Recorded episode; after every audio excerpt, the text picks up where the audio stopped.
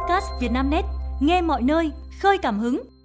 Mời quý độc giả theo dõi bản tin trưa ngày 6 tháng 2 của Vietnamnet, gồm những tin chính sau. Ngọc Trinh xin lỗi khán giả sau ồn ào lao lý. Thủ phủ bánh kẹo thành phố Hồ Chí Minh, đông nghẹt người đổ về sắm Tết. Vườn bướm quý hiếm vừa khai trương ở Thảo Cầm Viên, hút du khách check-in. Thủ phủ bánh kẹo thành phố Hồ Chí Minh đông nghẹt người đổ về sắm Tết. Bước vào những ngày cao điểm mua sắm Tết, rất đông người dân tới chợ Bình Tây, quận 6, một trong những khu chợ xỉ lớn nhất, nơi được coi là thủ phủ bánh kẹo của thành phố Hồ Chí Minh. Khu vực bán bánh mứt kẹo trong chợ, các sạp hàng san sát nhau, không khí nhộn nhịp, người mua kẻ bán ra vào tấp nập. Hoa quả, bánh kẹo bán theo cân đủ màu sắc là mặt hàng không thể thiếu dùng để đãi khách những ngày Tết. Theo các tiểu thương tại chợ, sức mua những ngày cận Tết đã nhỉnh hơn ngày thường, nhưng lại giảm so với năm trước. Năm nay, giá mứt Tết ở các sạp hàng tại chợ vẫn như mọi năm, dao động từ 70.000 đến 140.000 đồng một kg. Chỉ riêng mứt mãng cầu có giá tăng đột biến, từ 120.000 đồng năm ngoái, năm nay lên 160.000 đồng. Một tiểu thương liên tục nói hết hàng khi được khách hỏi mua kẹo lạc vừng. Trước đó, do tình hình buôn bán ảm đạm, chị này không nhập cả tấn bánh kẹo như mọi năm, mà chỉ nhập cầm chừng vài 300 kg, bán hết lại nhập tiếp. Người phụ nữ chia sẻ, lượng khách bắt đầu đông hơn từ 25 tháng chạp, nhưng mọi người chi tiền mua sắm ít hơn. Năm nào tôi cũng sắm Tết ở chợ Bình Tây, từ bánh kẹo, đồ khô, thực phẩm, cho tới các loại đồ gia dụng, đồ dùng như ấm chén, lư hương. Năm nay kinh tế khó khăn hơn, nhưng việc sắm Tết vẫn cần chu toàn và đầy đủ. Do đó tôi sẽ lựa chọn những mặt hàng có giá phù hợp, giảm số lượng. Chị Thu Dung, quận 8 nói. Tương tự tại chợ Bà Triều, quận Bình Thạnh, các gian hàng đồ khô, bánh kẹo, quần áo, giày dép được bày biện đầy ắp, chờ khách tới mua sắm. Ngọc Trinh xin lỗi khán giả sau ồn ào lao lý. Sau phiên tòa sáng ngày 2 tháng 2, Ngọc Trinh hoàn thành một số thủ tục tại trại giam và về nhà thực hiện bản án một năm tù treo vào chiều cùng ngày. Trưa ngày 6 tháng 2, Ngọc Trinh lần đầu chia sẻ trên trang cá nhân sau thời gian vướng vòng lao lý. Nữ người mẫu nói lời xin lỗi tới những người xung quanh đã bị ảnh hưởng vì hành động của mình. Ngọc Trinh cũng cho biết, trong đêm đầu tiên ở nhà sau thời gian bị tạm giam, cô đã thức cả đêm để đọc hết những lời động viên và yêu thương mọi người dành cho mình. Ngọc Trinh cho biết đã rút ra cho bản thân bài học sâu sắc về cuộc sống. Nữ người mẫu hứa từ nay sẽ hoàn thiện bản thân để mang lại giá trị tích cực cho xã hội, trưởng thành hơn sau những lần vấp ngã. Hôm nay, sau một quãng thời gian dài, Trinh đã có cơ hội được gặp lại các bạn, những người đã luôn ủng hộ và động viên Trinh bấy lâu nay, cô viết. Nữ người mẫu nói, muốn gửi lời xin lỗi chân thành tới những người xung quanh đã phải chịu ảnh hưởng bởi hành động của cô. Thời gian vừa qua cũng là cơ hội để Trinh có dịp nhìn nhận lại bản thân của mình. Mỗi chuyện xảy ra với cuộc đời đều có chứa đựng mất và được. Nhưng Trinh vẫn nhìn nhận theo hướng tích cực rằng mình được yêu thương nhiều hơn, mình được hiểu thêm nhiều điều rất quý giá trong cuộc sống này. Do đó, Trinh không nghĩ nhiều đến những thứ đã mất mát, mà sẽ rất trân trọng những gì mình đang có được ngay lúc này, ngay bây giờ. Trinh nhận ra rằng không phải lấy lý do vì đam mê mà mình bỏ qua những ảnh hưởng, hệ lụy mà nó có thể gây ra. Ngọc Trinh cho hay, với tư cách là người của công chúng, cô biết rằng mình cần có trách nhiệm hơn trong việc truyền tải thông điệp truyền thông chuẩn mực hơn đến thế hệ trẻ. Qua đây, Ngọc Trinh cũng gửi lời xin lỗi vì thất hứa với những hoàn cảnh khó khăn của Trà Vinh vào tháng 11 năm 2023. Cô hứa sẽ cố gắng hết sức để có mặt ngay sau Tết và mong bà con thông cảm cho mình trong hoàn cảnh này. Bắt giữ 16 đối tượng, khám xét 11 địa điểm trong hai đường dây ma túy ở thành phố Hồ Chí Minh. Ngày 6 tháng 2, cơ quan cảnh sát điều tra công an thành phố Hồ Chí Minh cho biết vừa khởi tố, bắt giữ 16 đối tượng trong hai đường dây ma túy quy mô do Lâm Huỳnh Minh Mẫn, 40 tuổi, ngụ thành phố Thủ Đức và Lê Ngọc Thành, 40 tuổi, ngụ quận 10 cầm đầu. Cơ quan cảnh sát điều tra đang mở rộng điều tra để xử lý nhóm đối tượng thêm nhiều hành vi khác như tàng trữ, vận chuyển, mua bán, tổ chức sử dụng trái phép chất ma túy, lưu hành tiền giả, tàng trữ trái phép vũ khí quân dụng. Theo thông tin ban đầu, mới đây, Công an quận Bình Thạnh đã triệt phá băng nhóm tội phạm mua bán trái phép chất ma túy, tàng trữ, lưu hành tiền giả do Phạm Ngọc Đức, tự Đức Khỉ, 35 tuổi, ngụ ở địa phương cầu đầu. Mở rộng điều tra, Công an quận Bình Thạnh phát hiện Đức Khỉ mua ma túy từ Lâm Huỳnh Minh Mẫn và Lê Ngọc Thành để về bán lại kiếm lời. Đáng nói, Thành là đối tượng trong một chuyên án mà công an quận 8 đang xác lập, điều tra. Thành được đánh giá là chùm ma túy tinh vi, hết sức manh động, sẵn sàng sử dụng vũ khí nóng để chống trả lực lượng chức năng và giải quyết các đối tượng cạnh tranh trong việc mua bán ma túy. Khi nhận báo cáo, Ban giám đốc Công an thành phố Hồ Chí Minh đã chỉ đạo Công an quận Bình Thạnh, Công an quận 8 phối hợp cùng các đơn vị liên quan tập trung đấu tranh để triệt phá hai đường dây ma túy này. Từ ngày 24 tháng 1 đến nay, các đơn vị công an phối hợp đã tiến hành bắt giữ 16 đối tượng trong hai đường dây, trong đó có hai chùm Lâm Huỳnh Minh Mẫn và Lê Ngọc Thành. Công an đã tiến hành khám xét khẩn cấp 11 địa điểm là chỗ ở, nơi các đối tượng sử dụng làm kho cất giấu ma túy.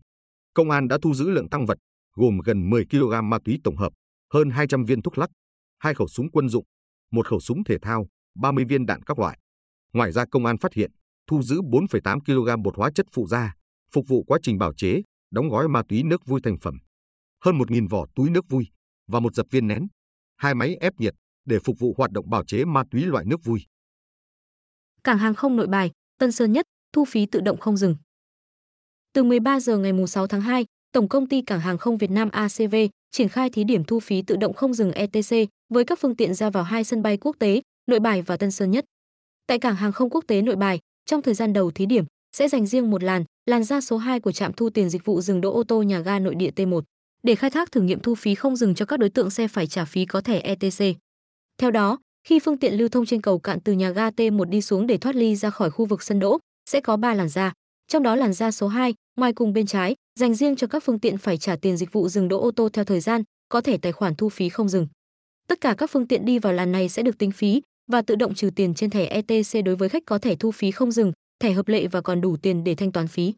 Trường hợp tài khoản thanh toán tự động không đủ số dư để trả phí, quý khách có thể thanh toán bằng tiền mặt hoặc thanh toán bằng thẻ ngân hàng qua máy POS. Hai làn còn lại dành cho tất cả các loại phương tiện, hình thức thu tiền dịch vụ bằng tiền mặt theo quy định hiện hành.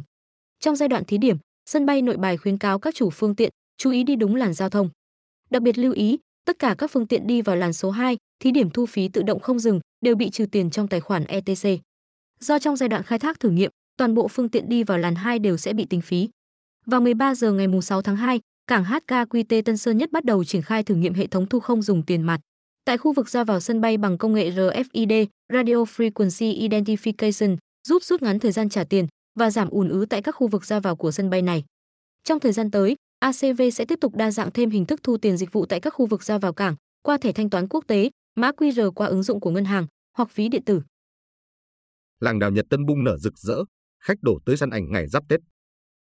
Những ngày cận kề Tết Nguyên đán Giáp Thìn 2024, làng đào dưới chân cầu Nhật Tân, quận Tây Hồ, Hà Nội là địa điểm thu hút nhiều người dân và du khách. Họ tới đây để chọn mua đào, chụp ảnh, hay đơn giản là để cảm nhận hương vị, sắc màu đặc trưng của dịp Tết. Thời tiết nồm ẩm như ngày cận Tết, khiến hoa đồng loạt nở sớm, tạo nên một khung cảnh đẹp mắt. Sau Tết táo quân, nhiều vườn đào đã tiêu thụ được rất nhiều cây, chỉ còn lại gốc. Người nông dân sớm bao bọc, chăm sóc để chuẩn bị cho mùa vụ của năm sau. Trồng đào là nghề truyền thống của người dân Nhật Tân. Những năm 1990 đến 1995, diện tích đất đồng của phường này chỉ khoảng 34 hecta.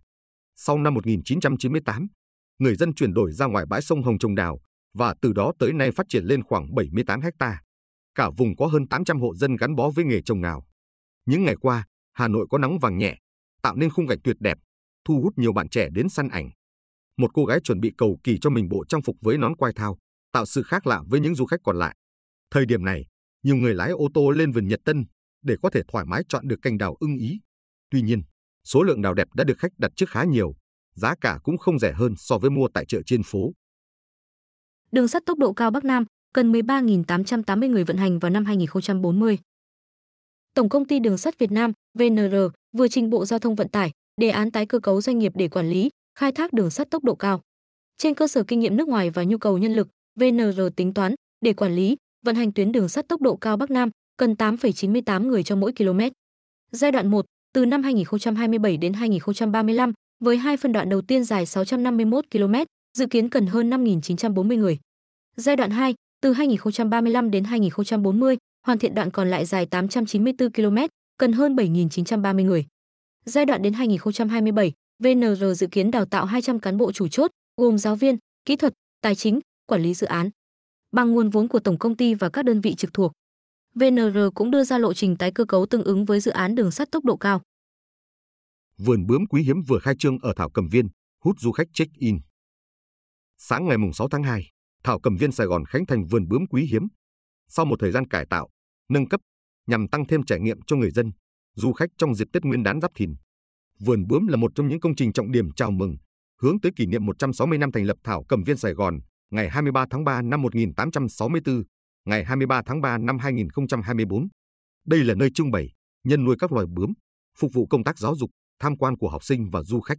Vườn bướm có tổng diện tích 448,8 m2, với hai khu vực chủ đạo bao gồm khu nhà trưng bày về quá trình sinh trưởng của loài bướm, bộ sưu tập mẫu bướm với diện tích 90,75 m2, Phía trên tầng 1 của nhà trưng bày là vườn ươm cây chủ, giúp đảm bảo nguồn thức ăn cho sâu, bướm và khu vườn bướm với diện tích 293,7 m2 để chăm sóc, nuôi dưỡng gần 1.000 cá thể bướm các loại trong không gian các loài hoa, tạo thành một điểm tham quan độc đáo thú vị cho du khách thưởng lãm.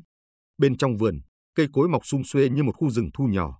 Tại đây, du khách được tận mắt chứng kiến những loại bướm bay dập dần trong không gian ngập tràn hoa lá mùa xuân. Đây chắc chắn là trải nghiệm thú vị cho các gia đình và bạn trẻ trong kỳ nghỉ Tết. Thanh Thúy, Huỳnh Như ăn Tết xa nhà, thi đấu vào đêm giao thừa. Nếu như các cầu thủ Việt Nam được về nhà ăn Tết cùng gia đình, thì tiền đạo Huỳnh Như lại một thân một mình, đang tập luyện, thi đấu ở Bồ Đào Nha. Dù xác định xuất ngoại phải chịu nhiều thiệt thòi, thường xuyên mất Tết, nhưng tuyển thủ nữ Việt Nam vẫn không khỏi chạnh lòng. Để đỡ nhớ nhà, Huỳnh Như chỉ biết lao vào tập luyện và tranh thủ thời gian gọi điện thăm hỏi bố mẹ, bạn bè. Tiền đạo số một tuyển nữ Việt Nam cũng làm bạn với cây đàn, nghêu ngao hát những bản tình ca, gửi tặng người hâm mộ từ phương xa.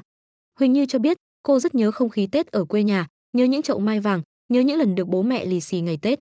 Mới đây, nữ tuyển thủ mua tặng bố mẹ chiếc xe ô tô như món quà tri ân gửi đến bậc sinh thành, đã nuôi nấng, dưỡng dục để cô có được ngày hôm nay. Theo lịch thi đấu tại giải bóng đá nữ vô địch quốc gia Bồ Đào Nha, Huỳnh Như cùng các đồng đội sẽ phải thi đấu đúng vào đêm giao thừa. Hiện tại, câu lạc bộ LANK đang gặp rất nhiều khó khăn, xếp cuối bảng xếp hạng và phải nỗ lực rất nhiều mới có thể trụ hạng thành công. Tết ở trong tim mình rồi, nên không có Tết cũng không sao. Năm mới, Như chúc mọi người nhiều sức khỏe, hạnh phúc, Huỳnh Như gửi lời chúc Tết tới người hâm mộ. Bộ đôi tuyển thủ Kiều Trinh và Lâm Oanh cho biết, Tết này không được về với gia đình vì bận thi đấu ở Thái Lan, trong màu áo câu lạc bộ Chunburie, Tết. Dù hơi buồn nhưng cả hai động viên nhau phải cố gắng hoàn thành nhiệm vụ trước khi về nước.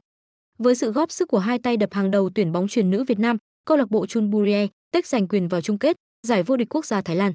Ngoài Lâm Oanh và Kiều Trinh, một tuyển thủ bóng truyền Việt Nam khác là Trần Thị Thanh Thúy cũng ăn Tết xa nhà khi đang khoác áo câu lạc bộ PFU Bluecats tại giải vô địch quốc gia Nhật Bản. Tỏa sáng trên đất Nhật, Thanh Thúy hiện đang lọt vào tầm ngắm của một đội bóng hàng đầu Thổ Nhĩ Kỳ. Sau vụ du học sinh mất tích, Nam Australia dừng nhận người học ở ba tỉnh Việt Nam. Sau khi xem xét quê quán của các du học sinh Việt mất tích bí ẩn tại Australia, Sở Giáo dục Nam Australia ra quyết định tạm dừng nhận đơn đăng ký của học sinh đến từ các tỉnh Nghệ An, Hà Tĩnh và Quảng Bình. Quyết định này phù hợp với đạo luật về dịch vụ giáo dục dành cho du học sinh, nhằm duy trì tính toàn vẹn của hệ thống thị thực Australia. Người phát ngôn Sở Giáo dục Nam Australia trao đổi với Vietnamnet. Những tuần gần đây, một số học sinh Việt đến Nam Australia để học tập, nhưng rời khỏi nhà trọ không được phép. Sở Giáo dục bang này cho biết, mỗi khi nhận được thông tin sự việc, Sở đều liên lạc ngay với gia đình học sinh và cảnh sát khu vực để thông báo và trao đổi tình hình cụ thể của học sinh mất tích. Sự an toàn và phúc lợi đối với tất cả du học sinh tham gia chương trình vẫn là điều quan trọng nhất đối với Sở Giáo dục và Bộ phận Dịch vụ Giáo dục Quốc tế, người phát ngôn Sở Giáo dục Nam Australia nói. Tuy nhiên cho đến nay, không có thông tin hay bằng chứng cho thấy những du học sinh này đang gặp nguy hiểm. Sở Giáo dục Nam Australia vẫn đang tiếp tục làm việc với cảnh sát, gia đình, trường học và các cơ quan để xác định vị trí cũng như đảm bảo phúc lợi cho các du học sinh. Như Vietnamnet đã thông tin, một số du học sinh Việt sống ở bang Nam Australia đã biến mất vào những thời điểm khác nhau trong tháng 12 năm 2023 và tháng 1 năm 2024. Gần đây nhất là nữ sinh Sunny Nguyễn, 17 tuổi, được nhìn thấy lần cuối tại nhà của gia đình bản xứ ở thành phố South Plimpton vào ngày 8 tháng 1.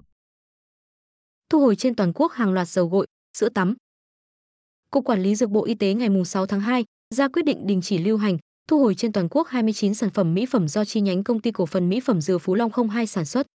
Công ty này có địa chỉ tại số 223, ấp Phú Mỹ, xã Phú Túc, huyện Châu Thành, tỉnh Bến Tre. 29 sản phẩm đều thuộc nhãn hàng Dừa Labo, liệu pháp truyền thống Việt, được Sở Y tế tỉnh Bến Tre cấp số tiếp nhận phiếu công bố sản phẩm mỹ phẩm năm 2022 và 2023. Các sản phẩm do công ty cổ phần mỹ phẩm Dừa Phú Long, địa chỉ ở xã Phú Long, huyện Bình Đại, tỉnh Bến Tre đứng tên công bố và chịu trách nhiệm đưa ra thị trường. Trước đó, ngày 5 tháng 12 năm 2023, Sở Y tế tỉnh Bến Tre đã ban hành quyết định thu hồi giấy chứng nhận đủ điều kiện sản xuất mỹ phẩm, đã cấp cho chi nhánh công ty cổ phần mỹ phẩm Dừa Phú Long 02 do công ty không đáp ứng các duy trì các điều kiện sản xuất mỹ phẩm theo quy định. Đây cũng là căn cứ để cục quản lý dược đưa ra quyết định đình chỉ lưu hành, thu hồi 29 loại mỹ phẩm sản xuất tại cơ sở không đáp ứng các điều kiện sản xuất. Vua Charles đệ tam mắc ung thư, hoàng tử Harry về Anh gặp cha. Điện Buckingham ngày 6 tháng 2 cho biết, vua Charles Đệ Tam đã được chẩn đoán mắc một dạng ung thư và sẽ hoãn các hoạt động gặp gỡ công chúng để điều trị. Không tiết lộ cụ thể, Điện Buckingham chỉ thông báo nhà vua đang mắc một loại ung thư. Theo thông tin từ Điện Buckingham, vua Charles Đệ Tam đã bắt đầu một loạt các phương pháp điều trị, đồng thời cho biết thêm, ông hoàn toàn tích cực trước căn bệnh và mong muốn được trở lại làm nhiệm vụ toàn thời gian càng sớm càng tốt. Quý độc giả vừa nghe bản tin podcast thời sự tổng hợp trưa ngày 6 tháng 2 của Vietnamnet, được thể hiện qua giọng đọc AI của VB. Bản tin được phát sóng hàng ngày lúc 12 giờ trưa. Mời quý vị và các bạn chú ý theo dõi.